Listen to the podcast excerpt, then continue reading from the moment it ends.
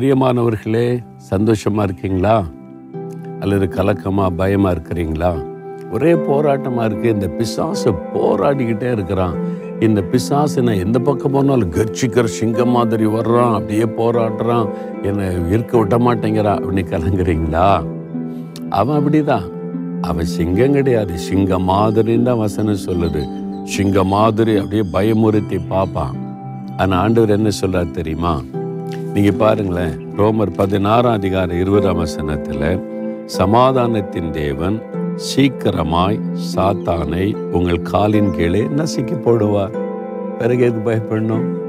சமாதானத்தின் தேவன் இயேசு கிறிஸ்து சிலுவையில் ரத்த சிந்தி மறித்த போது பிசாசு ஜெயித்துட்டாரு. அவன் தலையை மிதிச்சிட்டாரு. நீங்க அவருடைய பிள்ளைகள். அவர் சொல்றாரு அந்த சமாதானத்தை சீக்கிரமாய் நீங்கள் எந்த பிசாசின் கிரியைகளுக்கு பயப்படுறீங்களோ அவனை உங்களுக்கு காலின் கீழே நசுக்கி போடுவார் அவங்க காலை கீழே போடுவாராம். இவன் தான் பாரு நான் சிலுவையில் ஜெயித்திருக்கிறேன் அவன் தலையை மிதிச்சிருக்கிறேன் இவனுக்கு நான் பயப்படுற உன் காலை கீழே கிடக்குறான் பாருன்னு போட்டுருவாராம். சீக்கிரத்தில். அதனால பயப்படாதுங்க. தைரியமாக சொல்லுங்க. என் ஆண்டவர் பிசாசை ஜெயித்தவர் அவன் தலையை நசிக்கனவர் அவர் எனக்கு வாக்கு கொடுத்திருக்கிறார்.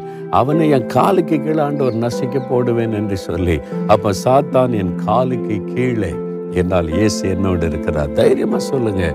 அவன் எத்தனை போராட்டம் கொண்டு வரட்டும் ஒன்று உங்களை ஜெயிக்க முடியாது உங்களை அவன் மடக்கி விட முடியாது அவனுடைய கிரியைகள் முடக்கப்பட்டு போகும் பயப்படாதங்க சரியா? இப்ப சொல்றீங்களா பொருளாத சாத்தானே என் இயேசு உன்னை சிலுவையில் உன் தலையை மிதித்து விட்டார். உன்னை ஜெயித்து விட்டார். நீ என்னை ஜெயிக்க முடியாது. நீ என்னை பயப்படுத்த முடியாது. நீ என் வாழ்க்கையில் நீ என் போராட்டங்களை கொண்டு வந்து என்னை ஒடுக்கி விட முடியாது. உன்னை ஆண்டவர் நசுக்கி என் காலின்களை போடுவார். சீக்கிரத்தில் நான் மாற்றத்தை காண்பேன். ஜெயத்தை காண்பேன். அற்புதத்தை காண்பேன். நீ என்னை ஜெயிக்க முடியாது என்பதை அறிந்து கொள். இயேசுவின் நாமத்தில் உன்னை ஜெயம் எடுக்கிறேன். ஆமேன் ஆமேன்.